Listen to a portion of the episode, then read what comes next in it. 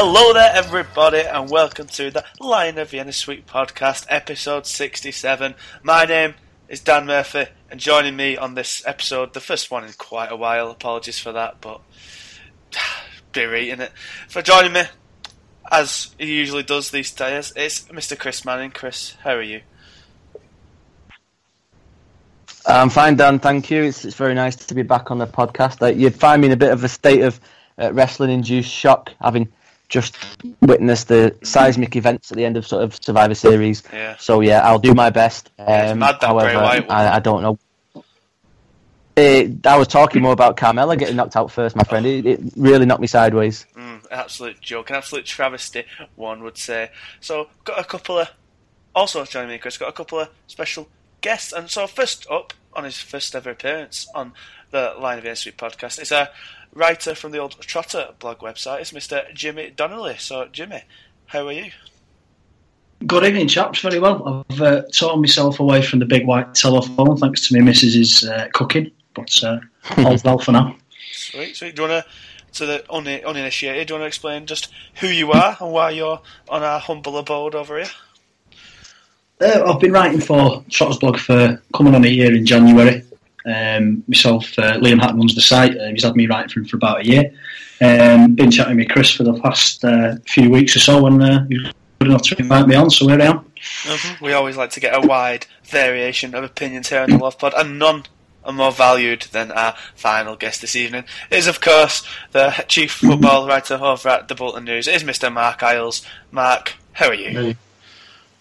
Wonderful, wonderful. Freezing freezing me breasts off this afternoon at that uh, training ground. Absolutely below zero. But I got a cup of soup out of it, so such is life. Every cloud, as they say, and, and at least you didn't get caught in, in a monsoon in Sheffield today. And with Sheffield's tenden- uh, t- tendency to flood, I may not be here tomorrow, so that is good. Anyway, Bolton Wanderers If you can just make sure the podcast gets posted, Dan, before you do flood, please. I mean, you've got you do have do have responsibilities. Yeah, I shall try my damnedest. As we were, Bolton Wanderers, since it's been about four, four weeks, if not longer, since this last, pos- last yeah, since the last pos- podcast, I think we haven't talked since we beat Bury 2 0 away. So there's been lots of games in the time since, as is with League One. So in the meantime, i let's have a quick run through. We beat Port Vale 3 1. We beat Grimsby in the FA Cup 1 0. That took our unbeaten streak to 8 when we then fucked it by losing to Cheltenham and then losing to Peterborough in the league last week on telly. The one of the few games I could actually watch. and We were god awful. But on the last Saturday that just went past, we clawed it back. The uh, the bad run of form didn't last nearly as long as the last one did, and we got a, another 2 0 victory against Millwall. So I don't know if there's anything of the first four games that you want to discuss, any of the um, from the victories or defeats before Saturday's game, anyone? Or we just jump straight into the Millwall game? It's up to you, because I've seen none of any of them. Yeah, That's I, I, there's nothing to say about them, especially not that Cheltenham game. Oh, I was on holiday for the Port Vale one, and I chose to go to the Calvary instead of watching the Peterborough one. So I think I had the, the, the upper hand on all of those games. yeah, I, you really did. So I guess did I, I presume everyone was at Millwall. So Chris, what was that game like? We looked quite comfortable from what I've seen. Josh Yeah, scored a um, great goal. You may as well as you three may as well just talk about that, and I'll fucking lean back for a bit, have a chill out. Yeah, you, you you get that bucket ready to bail yourself out. It was great. I really enjoyed it. It was freezing cold though. I mean, I hate being cold.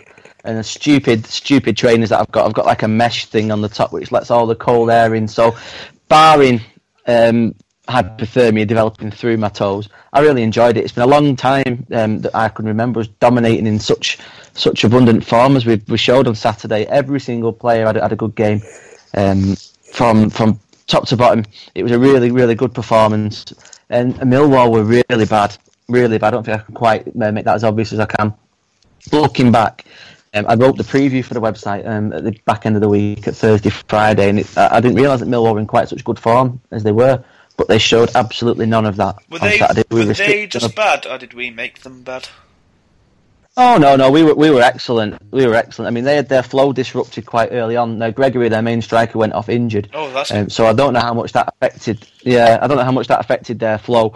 But we, we were brilliant in midfield, especially. We were, we didn't give them a minute on the on the ball, and that started from the attackers from Madine, um, Clough, Vela, and Ameobi pushing on. It really gave us an extra dimension because they didn't have any time on the ball to settle whatsoever, and so any hope they had of playing through our midfield was, was gone because the the first shield that we showed in front of the the, the midfield two was absolutely rock solid, um, and I thought Parkinson uh, tactically got it bob on.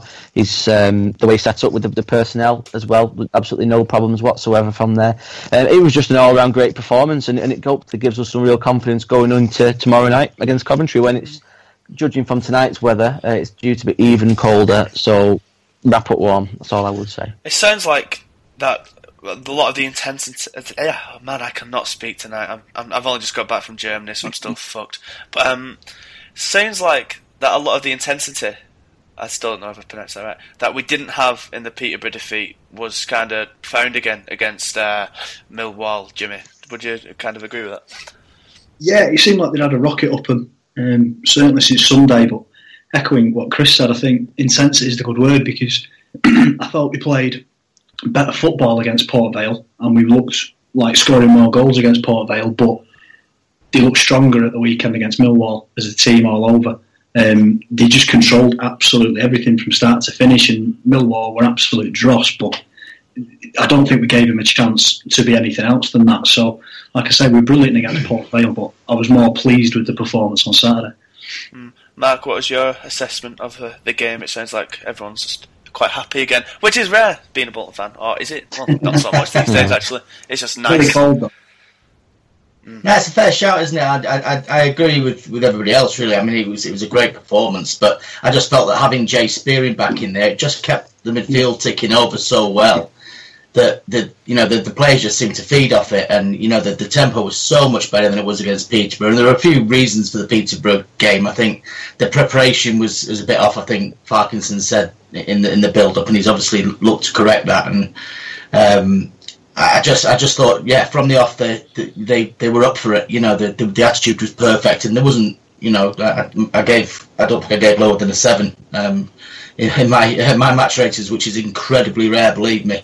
Mm. Uh, and you know, because they just deserved it. I just couldn't pick any faults. And people like Taylor, I just I couldn't couldn't really fault anything they'd done at all. It was just such a good performance, and uh, you know, it, it, had, it had that kind of air of a team that was going to go and do something this season. If they can, you know, if they can replicate that one out of every three performances, I think they'll be fine. Mm. Yeah, where speaking of Andy Taylor, where has this player come from? Because he Wigan fans were laughing when we signed him in the yeah. summer, and he's been brilliant every time I've seen him play. Yeah, I, I, he had time at Reading. I mean, what Wigan fans won't tell you is that, whilst I mean, you know, the, the whole team sucked, didn't they? As they as they got relegated under under Rosler. Mm. Um, but and and what happened with Taylor is he got bombed out over the summer, but actually just went out on loan back to the Championship and played for Reading for most of the season. So, uh, whilst the, the Wigan fans might piss and moan about how, how badly he played for them, he just went and played for a pretty solid Championship club after that, whilst they were playing in League One. So, um, I think he turned up having not had a good pre season at all. I mean, going to just left him completely alone to train alone, um, and it took him a while to get up to speed. But uh, he's he really is that sort of solid type for me. He's, he's a good, he's got good character. I know it's a bit of a cliche, but he just seems like the sort that's not going to let you down too often. Yeah. Um, you know, whether or not at his age now he can step up into the championship and do the do the same job. I don't know. We'll have to see that that kind of thing if and when that happens. But um, it, uh, in League One, one level, he's, he's the type I think that, that Bolton really need. Mm-hmm. I know you're a big fan of him as well, Chris. Uh, well, yeah, well, uh, I'll be honest with you, I wasn't blown away until until the weekend. I mean, he was he, he kind of lived up to the six out of ten uh, nickname that I was uh, a lot of Wigan fans seem to give towards him. But I thought him and and to uh, to jump forward a little bit, I thought Josh Vela both had the, probably the best games for Bolton on Saturday. Um, Taylor was everywhere; he, he was brilliant.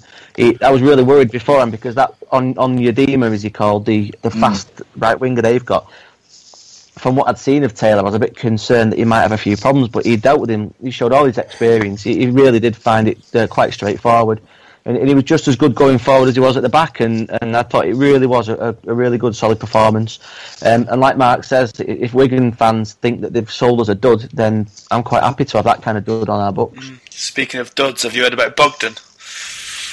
Cruciate Go on. He um, he got stretched Oof. off at the weekend to, um, to laughter from Wigan dear. fans, and he's done his cruciate. The poor lad. Oh dear, didn't know about that. That's That's, a a- shame. That's a bit of a career decline. not Isn't it? Russell. Mm, So, Chris, Josh Vela, you want to talk about him? One suspects. Yeah, I was really impressed. I mean, I've given him stick in the past year or so about his performances. I thought he was pretty poor, but in the last few weeks he's been great. And on Saturday, like I said, he was, he was our best player in my opinion, and I think he had his best game for Bolton too. Um, pushing forward, he spoke today, I think, in the Bolton Evening News, Mark, about how um, he's trying to press from the front, and I think that's that's really interesting because I found sometimes when he played that holding role that he suffered maybe from a bit of a lack of pace, whereas up front he hasn't got as much ground to cover, and perhaps that uh, lack of pace is, is masked a little bit, and so it utilises his, his strengths, which are his pressing, his on the ball ability, and we've seen this season he can hit the ball. You know, it, I can barely remember him having a shot in the last two years, but this year I think he must be on three or four goals at least. Uh, I think it's a good. Uh, yeah, I, I think it's a really good progression to his game, and uh, and it makes me think now back to, to the years that he might have been wasted, perhaps at right back or, or at, uh, in a defensive midfielder role, because he's really suiting this, at- this attacking position most definitely, and, and long may that continue. Mm. Who do I think you? he's got no place in the team as well, hasn't he? He's, he's, he's, he, I think he, a lot of the time last season in particular, he, he never really knew whether he was going to be playing holding No. midfield, whether he was pressing, whether he was playing right back. Mm. And, you know, as, as a character, I know he's, he's a fairly quiet lad. He, he's not really one of the outspoken types, of, and he's, he's, he's quite insular. And I think he just, you know, tripping over his bottom lip a little bit, perhaps, um, at, at times in his Bolton career. And I just think that Parkinson's managed to bring something out of him, and he's looking, he's looking more mature now. He's, you know, he's, he's, he's you know, filling out as a player. He's, he's found his niche in the team. And he just, the confidence is, is, is, is turning into a much better, much more rounded player. So long may that continue. Yeah, he looks like he belongs. I think he's coming up to a, it, it, definitely. Sorry, I think he's coming up to 100, 100 appearances. I think if he's not already just past it. So I think you're right, Mark. His time's come now, hasn't he? He's, he's filling out. He's he's 22. He's no longer a prospect. He should be a solid a solid uh, first pick. And it, and it looks like he's, he's found his uh, his natural position, which is great to see. Yeah, Um, he looks to be enjoying his football, which I've never really Definitely. seen Vela play with a smile on his face before. Um, but at the minute, he's he's enjoying it, and obviously, you, you work better when you're enjoying it. And defenders hate him because he just doesn't give them a minute. Yeah, absolutely. I think for the first time in his Bolton career, he looks like he truly belongs in the team. He looks like, as Yeah. Mark said, he's got his place, he's got his role, he knows it, he's enjoying it, and it's great for us to see. I think similar can be said about Clough at the minute. I know he's playing more on the left, isn't he, at the minute, because it's like Vela in the middle with uh, Sammy out wide. But that that for a start, that whole trifecta are just playing really, really well. I think Clough is even he's he's always scoring goals freely again for the first time since he first stormed onto the scene, and I never liked him as an out wide player, but it seems like again, it seems like it kind of suits him in this team, doesn't it, Mark?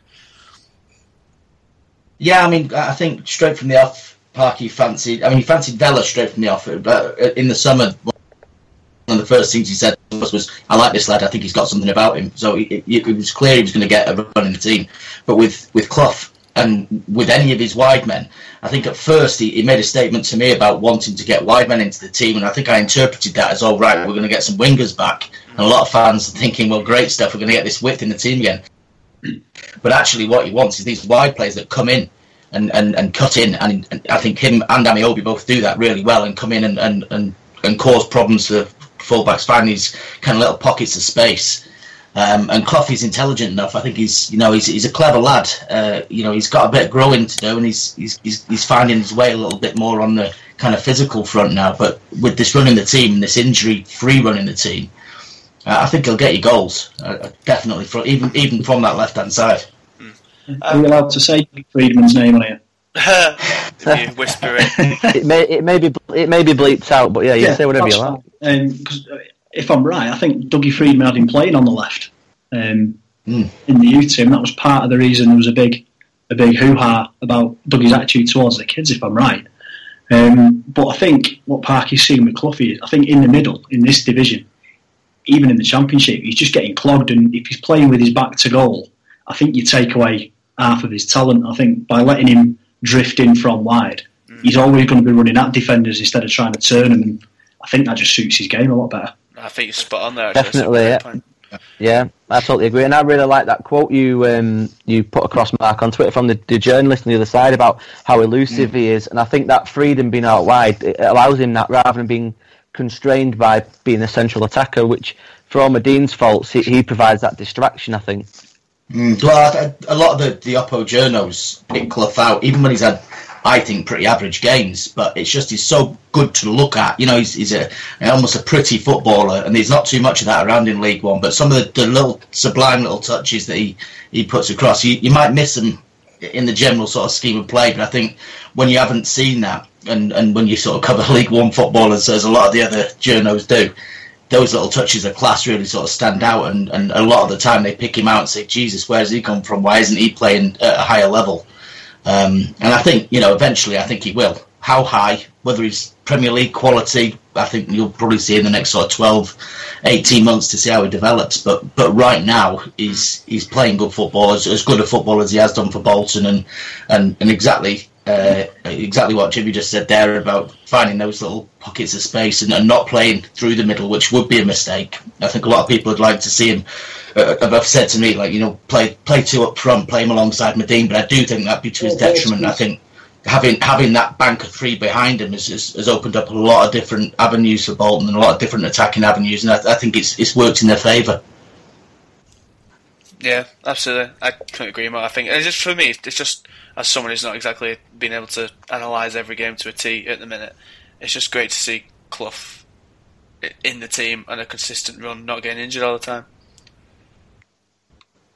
Yeah, I think it's good. I think Ameobi has been a bit of an unsung hero as well at the minute. I find, I find when he first started, that a lot of the preconceptions I had about Ameobi were were coming true. You know, he seemed a bit mm. slack, a bit a bit half-assed, but in the last half a dozen games, it seems like a, a switch has been flicked with him, and I guess maybe it's. Uh, part of the realization it's coming to the end of his Newcastle contract, which means probably the end of his chance, realistically, of playing Premier League football. But the way he's, he's taken his Bolton career by the scruff of his neck, especially in the last month, six weeks or so, I've been really impressed with it. And, and I know later on we're going to talk about who we might want to sign and, and so on. I think Ami, extending Ameobi's contract is really important to us. Mm. Um, whether we take him on at the end of the season, whether we can afford him or not, is another matter. But I think the, the defensive work he's been putting in lately has been impressive. Yeah. Not to men- not to mention what he does on the attack. I don't know what you think about that, Jimmy. Yeah, I love it. I mean, when he first came, I, I was a bit thinking, "Oh, here we go, another fancy Dan who's flopped at a higher level, wears pink boots, and he's yeah. not going to do it in League One." And the first couple of games, like you say, that was kind of it. He'd, he'd go on a run, and then you wouldn't see him for ten or fifteen minutes. Whereas Saturday, he, he was doubling up on his with his full back. He was helping out. He was winning balls in the middle. Um, and then he was the first one breaking when the keeper had the ball, which uh, maybe he needs to be a big fish in a small pond. I don't know. Um, yeah. Maybe you know if he does have a bit of ego about him, may, maybe this is helping him. But I think the big thing about him, Vela, and Clough is I think they genuinely scare defences, and we've not had that for years. I mean, obviously we've dropped down a level, but people are scared when we get the ball, and if you can't man mark Ameobi because then you're leaving Vela. You can't man Matt Vela because then you're leaving Clough and Ameobi. And I th- it's just great to see those three in behind a forward who can all batter defences. I think his unpredictability at this level is a big thing because uh, you know we've not we've not seen a great deal of, of fancy flair football from uh, from most teams to be honest with you, and to have somebody that unpredictable, that rangy. Yeah. I think that's that's a definite bonus. Whether that will serve, and I said the same to my dad at weekend watching the game. Whether that means if we were to get promoted, Ameobi would become the Ameobi that we thought we were getting is, is another matter. But I think right here, right now, it is one of the most important players we've got in the team. Mm. Yeah, I mean, I, I, wrote a couple. I think it was the Port Vale game, um, and I wrote up from that that defenders can't know what he's going to do because I don't think he knows half the time. um, I think he reminds me of Paulo Wanchope. He just he seems to do things and then you realise what he's done after he's done it, rather than him having a specific right. I'm going to do my man, or I'm going to cut inside. I just think he's so instinctive, which you, you can't mark that. Yeah, interesting. I think. When, oh, sorry, I was just, I'm just going to just going to make a, a, point there on Ameobi. He's, uh, is is very early on when he when he came on loan. Um, he would had a bad game, and I, I, wrote something along the lines of you know he's, he's conforming to all these stereotypes, and can he last a game out? Is he going to be a super sub? You know, and and I don't think you'll mind me saying, but Parky pulled me in his office and, and wasn't overly impressed with what I'd written. Um, and, it, and he basically said along the lines of, listen, we've got to get this out of him because he's believing this. Um, you know, he, he's got to, he, words he uses, he's got to be more demonstrative. He's got to start chasing people down. And he said once, once he feels like the fans are behind him a little bit by doing these kind of pointless things, running, you know, down a, a, lost cause or chasing down a goalkeeper and all these things that fans tend to clap that don't really add a great deal to the, the whole tactical sort of side of the game. Once he gets that confidence, then you'll start seeing more out of him. And I think that happened. He started suddenly becoming a little bit more defensively aware, chasing back, making the odd tackle here and there. But now he's kind of he's confident enough to be able to do both sides of it, and he's he's starting to learn a bit more. And uh, as, as one of you just said before, there certainly on Saturday against Millwall, there was no problem there on that right hand side. You know, Wilson.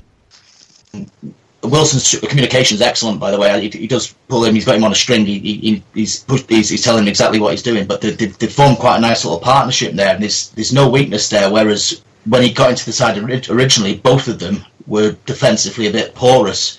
They both improved, and that right hand side now, which has been a problem side for God knows how long yes. for Bolton, is he's actually quite strong. Yeah, it's mad. Uh, do you remember Tyrone? Tyrone Mears and Mark Davies, what a right side partnership they were. You, can believe that as well.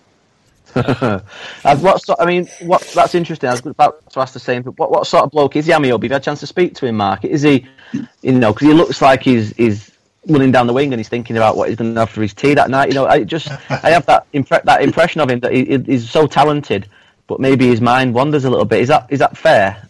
Yeah, I, I, he reminds me a lot of Shola. He, his personality is very, very sort of similar. They, they have got a kind of a, a laid back kind of attitude. Uh, very, very intelligent lad. Um, you know, he, and, and bizarrely enough, whereas they were both born and raised in Newcastle, Shola's ended up with well, I, I, I think Shola moved there when he was very young. Shola's ended up with this thick Geordie accent, whereas he sounds like he's from Richmond or like middle of London type of thing, mm-hmm. posh London. He's, I don't, I don't understand how that's happened, but they are they are quite. You can see you've got to motivate him. You know, I think left left to his own devices, maybe he would kind of, you know, flit in and out of games and, and, and be that sort of Ameobi we saw at Cardiff, for example, in the Championship, where he thought you'll have ten good minutes and then the rest of the game you won't see him for dust. But um, I think he's, he's got to have a fire underneath his backside. But I think Parkinson's that type of guy. He's, he's, he's a good man manager and he's he's taking each player and treating them very, very differently. You need to take, you know, using a completely unique kind of approach with each each lad. Um, and the Ameobi one's a, a perfect case in point because I've seen it through from where you know he, he had his concerns and now he's saying, well, look, this is why we did this, this is why we did this, and he's he's, he's getting the reaping the rewards. So you know, it's good to see. Would you say Parkinson's like obviously it seems like he is. So is he a good man manager? Then is he good with he you know talks and gets the confidence into his plays and that? Given it, you know, him giving unique treatment to each player is that is that a unique thing, or at least unique for Bolton managers in recent years? Uh, yeah, I mean, it's, it's not been. Uh, I think. I think Coyle was a little bit like that. He, he, was he was very, he was a very sort of affable, friendly coach, Coyle, and he'd, he'd, be everybody's friend. So when things were going right, everything you know, he had an arm around each individual player. But we all know what happened when things were going right. Uh, people tell me, and I didn't work with him, but people tell me that he's very similar. Park is very similar to Bruce Rioch in that you know he had this kind of individual approach, and he, he, took a step back and left training pretty much to you know his right hand men and and, and and, and, and things from afar, and then came in when he needed to, and then he'd always be on the periphery to take people aside and, and give them a word, rather than being the, the, the main man like Lennon was, or uh, Coyle to an, to an extent, you know, being part of the, you know, kicking the five sides about and, and such like, but. Um, he's, he's, he's got his own unique style, but I do think that man management side is, is what's seen a few of them through, and I think it's it's it's helped a lot of the ones that were scarred from last season, the ones that have come through and were involved in the relegation season. That kind of arm around the shoulder or that you know kick up the backside has, re- has really helped, and it's stopped any sort of hangover with, with most of them at least. Yeah I think I think many of us have said on different occasions that so many players, so your likes of Spearing, Wheater, so many look a lot more rejuvenated this year, and maybe it's just because you know it's a lower division, they're playing well. But I, obviously, pl- playing under a manager that they I like, I imagine, also helps. Yeah, I mean, uh, those. I mean, Wheater's one of them. You just need to get him out there on a football pitch. All he wants to do is play. He doesn't want to train particularly, but he will. He wants to play. uh, you know, Spearing is more. Uh, you know, your, your, atypical professional, and he's, he's you know, he, he does uh, he needs to be loved, obviously, but he, I think he's he's got enough about him that he doesn't need too much mollycoddling. But there's there's others in there that really do need helping along, and, and you know certainly the younger ones. And it's it's been interesting to see the way they've they've taken different approaches with each one and, and managed so far that you couldn't tell me that there's many players, many that are completely out of form in, in the squad at the minute, and that's yeah. that's not bad going considering. Yeah. On a quick aside from the game, was on about how well Sammy's been playing recently. Why do you think it's not really gone well for James Henry at Bolton so far? Um, those those misses, I think, just got to him a bit. I think he's a better player than that. I, I, I do think, given time, he'll he'll turn. But I just think that kind of series of games, the Walsall game in particular, where he just, you know, some some, some real bad ones, and, and there was a little bit of you know annoyance within the crowd, and I think he just let that get to him a little bit. But obviously, Ameobi's form's been the main one that's kept him out, or else otherwise he would have been in the team before that. Yeah, undoubtedly. So going back to the Millwall game, uh, Jimmy, was there any players that impressed you on Saturday that we are yet to discuss? Um, to be fair, I, I, liked. I thought Derik had a slow start, but he grew in. I was a bit nervous about him playing at the back again. Um, mm-hmm. He didn't have a great deal to do, but he still he stepped out with the ball. He always found a white shirt. Thorpe was fantastic when he came on. I thought I don't think Trotter did a lot wrong, to be fair, but I thought we looked a better team with Thorpe in there. Um, and again, T- Taylor was the standout because as much as I've enjoyed him, I thought, yeah, he's a steady defender and he's he's, a, he's an improvement over Moxey. Um, I think, like Mark's just said with Ameobi and Wilson on the right, I think Taylor and Clough really, really clicked at weekend. Mm. Um, he bombed on past Clough when Clough stepped inside. Um, but he always seemed to get back. Um, I don't think he's, he's the quickest, but he just seemed to get there. Um, and I, I, just think that's the case of a good player getting comfortable with his teammates. Mm-hmm. Um, but I can't really pick anyone out. I think I, I gave Taylor the man of the match just because like, he was the biggest surprise over Vela. I think Vela's been playing well for a few weeks. Um, but no, I, thought they were all superb. I thought, I thought it was a, a brilliant team performance. Yeah. You mentioned Derik and Thorpe there. So Derik obviously played in defence in that game. First, I think it's his first game there for quite a while. But presuming when Wheater's fit and Beevers are fit, they're the first choice. And then we have a position alongside Spearing in the midfield. Who's better there, Thorpe or Derik? What do you reckon, Jimmy? I think it's a nice problem to have and one we've not had for a long time. Mm-hmm. Um, I think, to be fair, my, my gut would always be to go safety first and go Thorpe.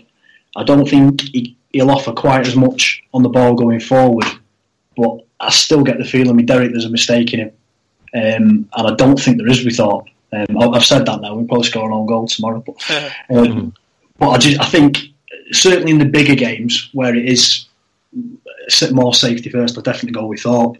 I think if it's a game at home against the team where we can maybe take a bit of a chance, then I'd go Derik, just because I think he offers a bit more in terms of vision. But no, I think at the minute it'd be Thorpe for me. What what's your opinion, Chris? Yeah, um, I see where Jimmy's coming from, but I, I, don't think you get anywhere by being cautious. So I would always maybe go with, with Derik in midfield. Um, I thought it was interesting to note how small Derik looked at weekend next to Beevers. I didn't realise quite how big Beevers was. Um, he was the man that Im- also impressed me, by the way. I know he, he, didn't get mentioned then, but maybe that's because we're so used to him being really yeah. good. Oh, yeah. Perhaps it goes without saying. I think, that, I think that's what I said in my in my um, my article today that it's no surprise now that Beevers is an 8 out of 10. He's, he's been fantastic signing, perhaps the best one we've made in, in a good couple of years. Um, but Thorpe has got his own merits. I think him and Derik are quite similar in terms of their physicality. I, I don't see Thorpe necessarily being a one to put in a crunching tackle, but given his upbringing at United, is is just as comfortable on the ball as Derik. And so, yeah, I think you couldn't really go much wrong with, with either player. Um, there's one final thing, Mark. I just wanted to just mention about Ameobi that I didn't quite get a chance to fit in there. Um, is with his contract ending at Christmas. Uh, do you know if anything's been said yet about extending it? I mean, Newcastle are flying; they clearly don't need him. Um, he's playing every week with Bolton. Surely it's a no-brainer that he, that he signs on. Yeah, I mean they've asked they've asked the question. Um, what, of course, is always the case with loan players is when when they start doing well and they start getting decent headlines, then all of a sudden the, the the, the club that own them you start charging more or start you know mm. thinking they can get him playing at a level. So I think Newcastle have been a little bit canny and they're not uh, they've not just said yes straight away. Um, but I think it will come down to perhaps the player and, and how you know wanted he feels and how, how, how much he wants to stay on. Now, speaking to Sammy and the few times I have done, he, he, really is happy where he is. He's living in a hotel still. Um, he hasn't sort of bought a house or anything definitely like that. But he's, he is looking at, at, laying down roots if he can do. So I, I think it's, it's, fairly promising, but obviously, Good. you know, a lot can go on. Fair enough. Uh, fair enough. Brilliant. Oh well, back to back to what I should have yeah. said, Dan. Um, Wilson. I thought Laurie, our mate Laurie, was was good at the weekend as well. He's oh, yeah. been another sort of six, six and a half out of ten performer um, for me during his time at Bolton. But I thought he had, he had another an excellent game that weekend. He, he Tom was right. He, Tom was right. Yeah, well, he played the long game, didn't he? Um, no, but he was, he was correct. Uh, and I was really impressed by Wilson. I thought he, had an excellent game, as, as they all did. I mean, um, Trotter bar bar a, a blooming daft tackle right in front of me that on another day might have had a more harsh punishment. Um, didn't do much wrong himself himself either. But the same goes for all of them. The only one I wanted to slightly debate with with, with Mr. Donnelly was was Madine. Um, the benefit of us being in League One means you can get mobile phone signal in the ground these days. I, I tweeted out that I was a bit surprised he got a standing ovation, um, to which I was immediately challenged by a certain Mr. Donnelly, like, what the hell are you talking about? um, I just wanted to know if you wanted to bring that discussion perhaps to the yeah, old podcasting think, game, mate. Do you want to let me know where you were coming from, and I'll and I'll retort in my own way. Yeah, I think I think part of the reason Vela, Clough, and Ameobi are doing so well is that Madine, granted at times he is rather Bambi on ice, but he he tends to take two defenders with him. Wherever whatever he does, there's there's two men on him, um, and that then creates all that space. And I think if you were to sacrifice him for, for the sake of argument, an Adam Le Fondre figure, would the three in behind him get as much as much room to do what they do? I just think he's playing that system, that one up front with three behind. It's not often you get a one there who does everything, i.e., take men out the game, win free kicks, and score a lot of goals. Um, and I just thought on Saturday, even the people around me who tend to love a good winch, even they were stood up clapping him um, because again he didn't get a sniff a goal, but he, he made a lot of room. Um, he did a lot. He did all the donkey work for the likes of Ameobi to step in and get the headlines. I, I just think I thought it was fantastic at weekend. Um, uh, I think yeah, he's, he's, he's, he's, that knackered when a chance does fall his way that it doesn't work for him. Um, and I don't think he's ever going to score a lot of goals. Um, I mean, he's got four, I think, for the season. Um, just before he got injured, he was scoring a few in a few games. But I think in our system, I just don't think it it suits a out and out number nine. Um, but Saturday, I, thought, I just thought his work rate was phenomenal, which I know it's the least you can ask, but um, I thought he made a lot happen. No, fair enough. I, I agree where, and see where you're coming from in terms of how he fits into our system. I just can't help thinking that I, I need I need a bit more strikerish behaviour from my main striker. I accept fully that he's not necessarily playing as a striker, despite where he lines up on a pitch. And that point you've made about the way he might be uh, physically able to respond to chances given the efforts he's put in is another matter altogether. I just I, I worry. I worry about how long a team's look can can go without spreading the goals around as much as we as we have been doing. Really, I mean, he's on no, no goals in eleven. I think now Madine. I mean, Proctor as the alternative is, is no alternative. He's none in seventeen. I think I read the other day. Mm-hmm. So we're stuck. We're stuck with him. Come what may. There's no there's no issue with that there. Um, I just maybe like to see him be a bit more selfish, perhaps. You know, it's a good thing that he's so team orientated, obviously, and he's bringing others into play. Um, the likes of Vela, etc., benefiting from that. I just fancy that it, I want my centre forward to be a centre forward, and that's perhaps where I would like him to change. And I reserve my standing ovations for, for more than a bit of effort, I'm afraid. I mean, I've given him in the past. Kevin Davies has been the recipient of many a standing ovation for a load of donkey work and no goals. Um, perhaps I'm just getting a bit less generous in my old age. I don't know. What do you think, uh, Mark, on that front with Madine? I know he's uh, he's obviously a hard-working forward doing a thankless task. But where would you stand on that debate, or do you have a, a third opinion, perhaps? Well, no, I, I, I, would I would be leaning towards Jimmy's opinion if I'm honest. Uh, I would like to see Gaz be a bit stronger in certain situations. I think he looks for free kicks a bit too often, uh, which you know sometimes if you win them, that's all well and good. But I think I think League One referees seem to be getting wise to it, and he's get he's not getting decisions that he probably should get at times simply because he's he's flounced to the floor a couple of minutes before. But um, no, I, I don't think he's going to get a lot of goals.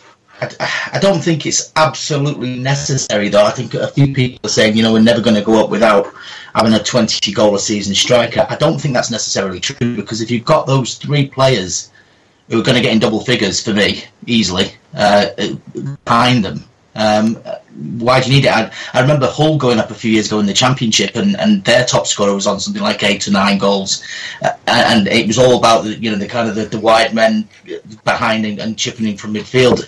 I, I, think that can happen with Bolton. I, I, know they are looking for a striker, by the way, in January. I know I know they are looking for somebody, but I, I, just think that the way that it's set up at the minute, it's so tailor made for the three behind them and Madine's doing a decent job there. And, and Pro, Pro, Procky could do as well, but he's not quite as, as good in the air. That's the that's the main problem. Um, he's, he's probably a bit more mobile and can run the channels a bit better. But it, I think Gaz is, is is doing a decent job for me there. I wouldn't I wouldn't change it. Mm, we literally can't change it at the minute, really, can we? Because I should say Proctor. I think I really I thought Proctor was good when he first came in, but you know he was it. Who did they do that miss against? When it was literally was it Bury maybe? He literally missed from about three yeah. yards. It's yeah. like he's not helping himself, is he? But is there? I, I, live, I live and work in, I live and work in Preston, and, and I spoke to a few of their fans before, when he signed for us, and the, the majority of them with the opinion that he's he's actually a better as an attacking midfielder rather than you know giving him the number nine shirt and trusting him up top. And I mean his his career goals record perhaps bears that out. Um, Mark, I know he, he, he, did, he scored a few goals for Bradford, didn't he, under Parkinson? But do you think yeah. maybe some merit in that, in that he's, he's not necessarily that number nine, perhaps that you might expect.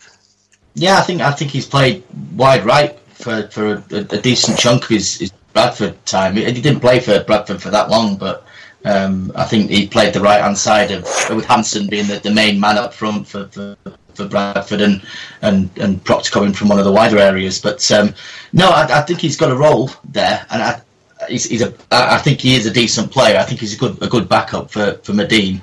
Um, I think that they in in January I'd like to see them add something a little bit different to the two of them, so that they, they had a, a you know.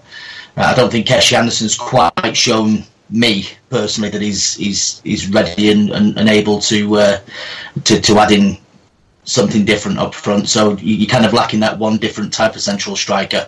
But uh, as far as as far as Proctor goes, I, I, think he's got a he's got a role in the team, and he's, he's never going to let you down for effort either. And, and you know, it might be the the, the least you you know require from a, from a player, but uh, you know we've seen enough not not chip in at Bolton in the last few years. I think it's it's nice to uh, it's nice to have one that you know you're just going to to throw in and you're going to get 100 percent from.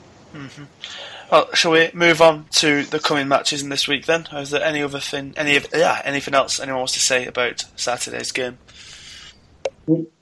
No, well, let's no, pretty happy with no, most. I was, I was one final thing. Sorry, that just come to mind now. Um, I was happy that, that Ben Alnwick in goal. He, he had a bit of a shaky game against Peterborough, didn't he? And, and he came just in for a bit, bit, bit of grief off people. But I, I, thought he did everything that he could have done on Saturday. Granted, he wasn't didn't have that much to do, but I don't remember him making a single a single thing that you could perhaps describe as a, as a mistake or something to give you concern. I'll tell you something about that actually. On on uh, Peter uh, the Peterborough game, a few a few of us kind of mentioned the fact that his kicking was poor and he was he was looking it just looked off. He looked rusty to me. Yeah. Um, but uh, speaking at the training ground today, and, and a few of them were saying that they've changed uh, the way they're going to do things before the game a bit. Is is that he'd done such a heavy warm up on the you know, warming um, warming Howard up in the game before, in, before the game, that he actually felt a bit knackered when he turned turned up on the pitch. Yeah. Um, so he actually went into the game feeling feeling a bit leggy type of thing. So uh, I think that that's actually made them change a little bit of the, the warm up routine and, and, and the way that they're going to be looking to do things from uh, from here on in, just in case it happens again. It's it, some, sometimes they carry three goalkeepers sometimes they don't. So I think they'll probably be bringing a spare be, be, between now and the rest of the season. Interesting. Well, moving on to these this week's matches. We play Coventry tomorrow, which completely snuck up on me. I had no idea. And then we play Northampton on Saturday. So starting with the Coventry game, Mark, you obviously went to the ground, the training ground today and talked to the manager and whatnot. So what's your feelings going into this game? You know, with the dishevelled Coventry. They're a funny side, aren't they? They've got Mr. Sordell up front. Um, yeah, he's got six goals from this season, which is which is a, a decent return considering. Uh, they're, they're, a young side, very young side. They've lost Sam Ricketts as well. Now he's had to retire with a knee injury, which is very sad news. Mm-hmm. Um, you know, he was a cracking lad. Uh, I really enjoyed working with him. But um, yeah, they, they, they are for me very up and down at uh, Oxford at the weekend. Um, so e- even Phil Parkinson, who's watched him kind of three times in the last three games, doesn't really know what he's going to be coming up against. So I think it's it's how they deal with Sordell first and foremost, and then and what the rest of the team put in. Mm-hmm. I've a, I've been I was talking to a Coventry fan I know who said that apparently Andy Rose, uh, one of mm. Coventry's most important players, might be a doubt for tomorrow. Which would yes, he's out. Yeah, yeah, he's out completely. So that's obviously another boost for us after yeah. um, fingers in uh, whoever Millwall strike went off on Saturday. So we're getting the rub mm. of the green fringes for once. So, uh, Chris, how do you see the game going tomorrow? Uh, I'm looking forward to it. Yeah, I'm, i mean, I'm looking forward to it as much as you possibly can. Um, a midweek game in the back end of November when it's been chucking it down for the best part of two days at the Reebok. Um, I, as I wrote in my preview that I posted today, I really fancy us. I know they're in, in shocking form. Um, comparatively, they started the, the season off with no wins in ten, which I didn't quite realise. Um, and granted, since Mark Venus came in, they've, they've actually improved a little bit. I think they've won four out of eight. Um, as Mark said, they're coming into the game after getting spanked against Oxford United. So they're obviously a team with, with suffering from problems on and off the pitch. I've got an article going up in the morning about how um, they've struggled under this Sisu or Sisu, the call. I think the um, the new the owners that have been in since 2007. Um, and if you think that Bolton have had it bad in the last few years, I didn't realise just quite how bad Coventry have had it bad. Um, they're, they're fifth consecutive season in this league as well and the nineteenth, I think, or eighth. They've not finished in the top six. Sorry, they've not finished in the top six of any division for about forty-seven years or something. Mm, so there you go. Their their slump is is, is everlasting. It seems. Um, so I do fancy us, and I find that their, their problems, uh, with Rose especially being out injured, is going to be a big one for them. Uh, though Sordell might have scored more goals this season than he scored in his entire Bolton career, they seem to be pretty one dimensional in that if Sordell doesn't score, I think their next best goal scores on maybe two or three. Um, when I was scouring Wikipedia when I should have been working this morning. Mm. So I, I, do fancy us. I think we're in, we've got enough about us, and at home especially as well. I still fancy it'll be a fairly intimidating place for teams to play. And I wouldn't be surprised if we were to come out maybe three or four nil winners. Quite content with that, I think. Yeah, it, I feel like we're looking all right. I know our home form is really good. Have we even lost at home this season? Oxford. Is that at home? Bloody hell, yeah. That's my. Yeah, believe yeah, it was. 2 yeah. Yeah. oh, well, so apart from that, yeah, it was. Oh man, but that's two 0 to them. How the hell did it happen? So aside from that one blemish, been quite good at home. I can't. Well, hopefully, can't see it continue. Um, not continuing tomorrow. And then on Saturday, a team who are quite different in terms of the fortunes this year, Northampton Town. They're going well. At least they were last time I checked. They're doing pretty good. Matt Taylor there seems to be scoring free kicks every time I see him on Saturday or something. So, Mark, how you see that one going? It's a bit of a bit of a longer trip, isn't it? It is, yeah. I've not been to uh, to Northampton for quite a few years actually. I think they've sort they've got Frankie Benny's in behind the ground is the best thing I can say about that one. It's it's a horrible place to work. Uh, yeah, I mean they, they absolutely stormed it last season, didn't they? I, I, mm.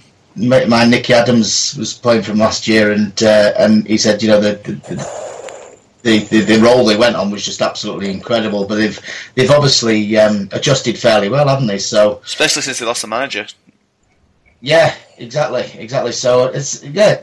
I mean, they're an atypical League One side. I, I think it's it's it's another. They're all much for muchness. There's not been anybody in this in this league so far that's impressed me particularly, um, or, or, or had me worrying. Now I think Sheffield United and and and well, certainly Sheffield United. I've not seen much of Scunthorpe in all fairness, but I, I, certainly Sheffield they're, they're, starting to look like a side now, Sheffield United. But I, I, don't think there's much in this division that need you need to be particularly concerned about as if you're a Bolton team. You just got to make sure that level of consistency is there, and they'll be okay. Mm-hmm. Chris, I remember the last time, at least I think the last time we played Northampton was in the cup when we lost to them at home. Mark Bunn. Oh yeah, Gaz Cahill got sent off, didn't he? Was it really? I, I, yeah. I can't remember explicit. I can't, I can't yeah, remember. I All I remember was that Mark Bunn, who went on to play for Norwich and Villa, might be at Villa still, had the best game definitely of his life. He was amazing. I Akinfenwa was playing from as well. Correct, yeah, he was. It's yeah, mad I remember time. Danny Shit, Danny Shittu, Danny Shittu. He scored an own goal. I had a really bad mistake that cost us the Yeah. game. I Yeah. seem to recall. Um, but Mark, much of a muchness seems to sum Northampton up. I've done a little bit of reading reading up on him this morning, planning what I'm going to write.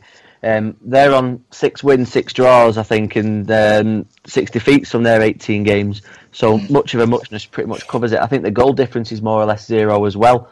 Um, so you don't. You it seems like you don't really know what you're going to get from them. Now I, I can't say I've ever been to Northampton to watch us, and, and I won't be going at weekend. I've got far too much decorating to do. But it's one of those games, isn't it? Where if we're going to be uh, uh, uh, hoping to get promotion, we've really got to go there and, and win. Um, I think they're they're on. They lost their last two games, if I remember rightly. They lost against Nor- against uh, Peterborough and Gillingham um, after beating Bury, but everyone beats Bury. So hopefully we can come into the game uh, with our form, having been six points from the last two, and them having zero from their last two as well. Um, I fancy us as ever. I fancy us in this league. I think we've got to go into every game uh, looking focused. However, they're playing Bradford away tomorrow night, um, so we could maybe hope for a draw, perhaps on that front, just to to boost our chances and to and to hinder Bradford's a bit.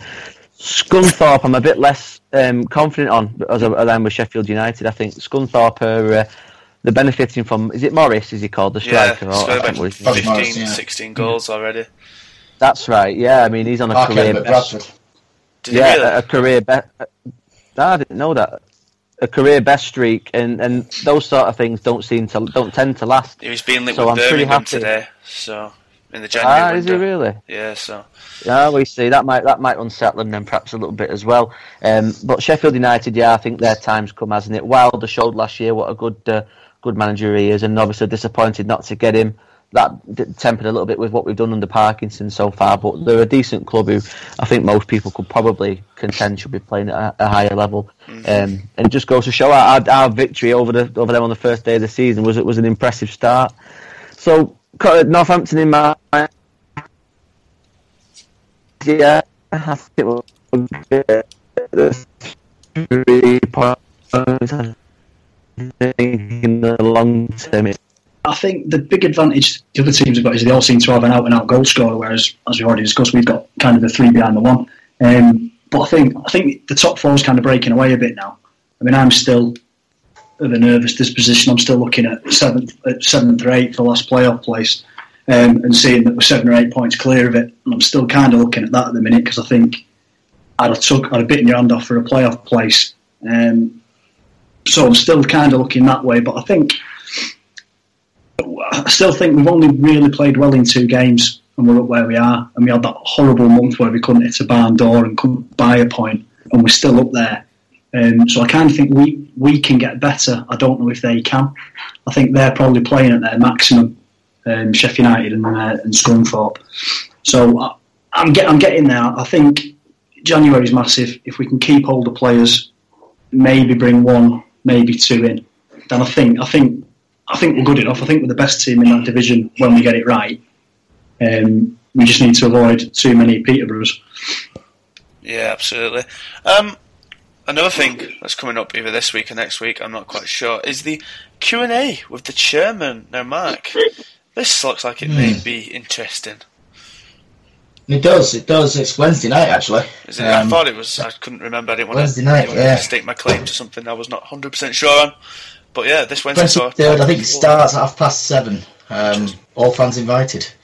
Uh, yeah, it's, it's interesting. I just think it's an in- uh, it's whether it's brave, foolhardy, don't know. Um, can't make my mind up.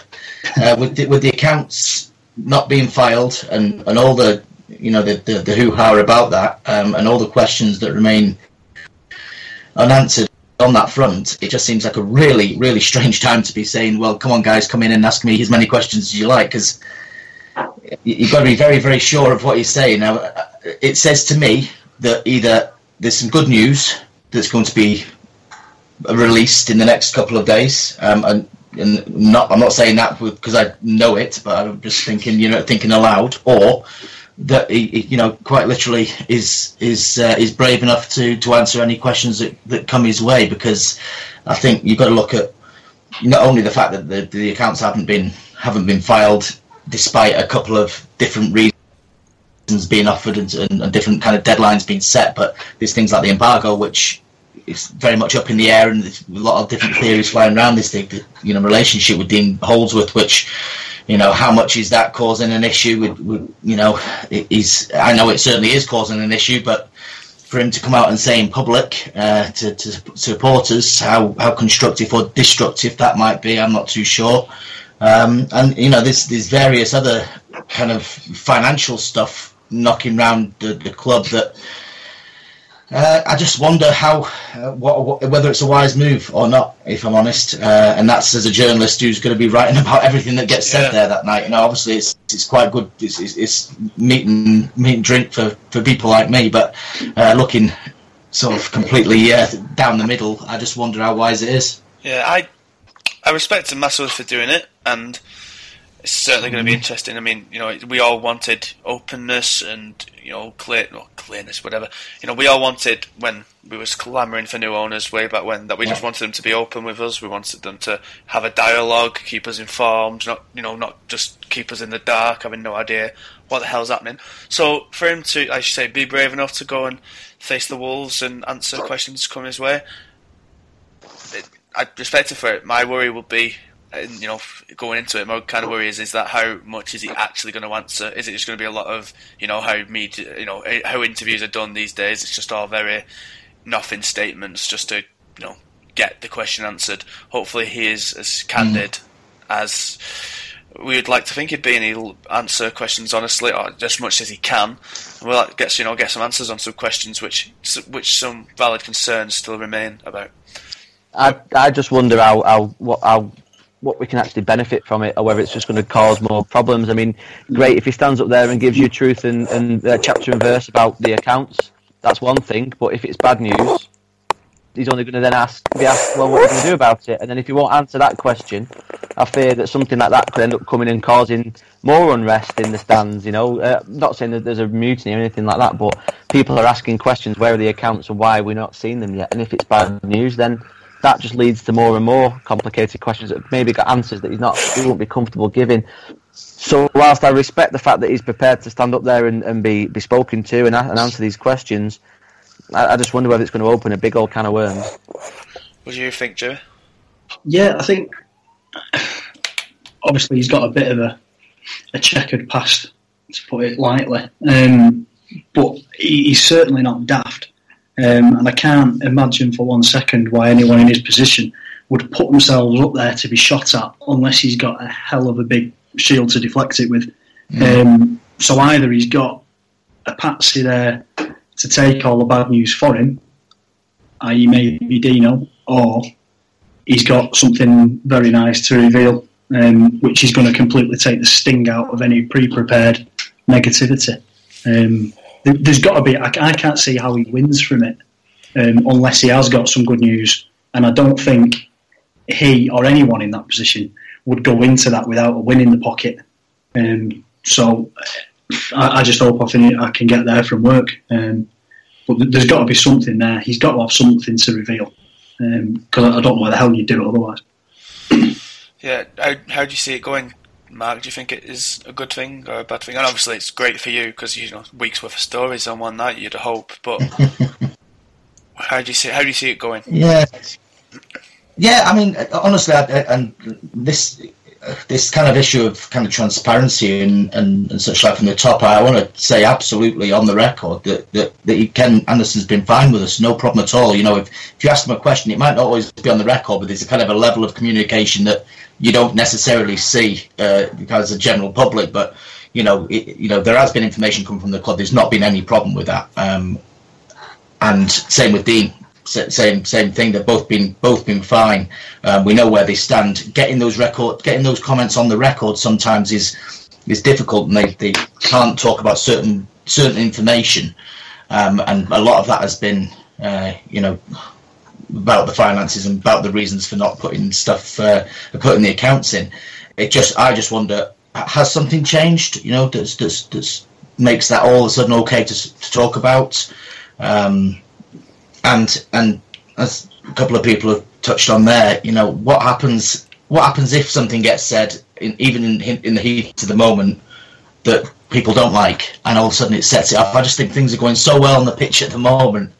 I can just, uh, I just have this horrible nightmare of, of having to write that story that all of a sudden tips it back in in the opposite direction again, and it's all starts, all the, everything starts unraveling, and then we get right back to where we were at the start of the year. But I mean, I'm sure, I'm, I'm, I'm, I'm, I'm fingers crossed, everything, everything's fine. And, and, to be honest, you know, everybody behind the scenes is fairly comfortable with things. So uh, I just hope it goes that way. Well, how do you think the communication um, differs, Mark, to, to what it was under the Davies or Gartside regime? Is it completely mm. different? Do you still get do you still get um, stonewalled sometimes with some nondescript answers, or is it better?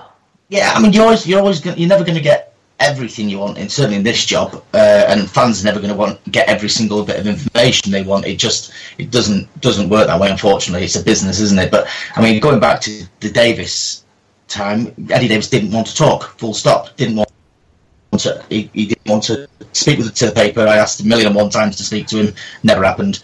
Um, he wanted Phil Gartside to be his front at the time, and Phil Gartside. Uh, we could probably devote a whole podcast to the uh, the hows, whys, and wherefores of, of what he did, but ultimately his emotions ruled the roost. Sometimes he'd be fantastic, sometimes he would be absolutely impossible to work with, and and one thing is for sure, it's that the, the communication from the football club was dictated by the relationships he had within that football club. P- people did not want to give out information and be seen to be the people giving information to the paper or to the fans in the fear that they would get in trouble, there'd be reprisals. And that affected the whole lot, and the whole club froze up in a in a sense. Um, so, in that respect, I can walk in now and, and, and I hope that comes across in, in the way that we write and the way we're covering the club. Uh, I can walk in now and, and ask questions of, of anybody and, and get a reasonable answer. It might not be the whole the best answer you could possibly get, but it's it's there. There is a communication, there is a dialogue on, on most subjects, and, and I think that's a, a huge step forward. Yeah, it sounds like you know we're finally. It's just nice to know that our club's a bit more open than it was, you know, because it's always it's just nice, and it must make your job easier for one as well. But um, no, that, my friends, is the end of the Lion of Suite pod. Yeah, oh man, I'd be so shit today. Bloody hell! Apologies. That, my friends, is the end of the Lion of Vienna Suite podcast, episode 67. Thank you very much for listening to us. If you want to catch more of our words and whatnot, well, there's free websites on display today. You, of course, you go over to lionofviennasuite.com, the best one of them all, lol. Um, for all, for my, Chris, Tom, and so many other people's words. Of course, oh, Jim, do you want to go and plug yours? Yeah, Trotters Blog. We're on Twitter at Trotters Blog. Um, I try and put something up once a week, and uh, I usually do the ratings, so uh, there should be something up after the game tomorrow night. Mm-hmm. And what about your Twitter? Where can people follow you, Jim? Uh, we're at Trotters Blog on Twitter. My personal one is at uh, JimWire84. Uh, I tend to do more talking through that one because Liam doesn't trust me with the official one. and Mark, uh, you, you, you, right, don't really, you, don't really, need to plug your website, really, do you? No, no, no, no. Don't worry. Don't go on it. It's rubbish. Nah, it's good. It's good. It gets all the Give ads. You can go over to, of course, the Bolton News. You know where it is. Buy the paper. Click the ads. And of course, follow up Mark on Twitter at Mark Iles. Get me on Twitter at Mabruski. You can get Chris on Twitter at 19 Manning 83. Get Lion of Vienna on Twitter at Lion of Vienna St. And as a quick aside, we didn't win in the FBAs, alas, because fucking Scousers and I think it was a Leeds blog won instead. But thank you all very much for those who voted. It's always very nice to get your name in the on the little list, and we were on top of the little list as well, so that was cool. So thanks very much for your support, and hopefully, you know, never, you know, maybe next year. But if there's nothing left to say, it's time to say goodbye. So say goodbye, Jim. Say goodnight. Thanks for having us. Say goodbye, Chris. Goodbye, Chris. Always one. Okay. Say goodbye, Mark. See you later, guys. And it's goodbye for me. C'est la vie.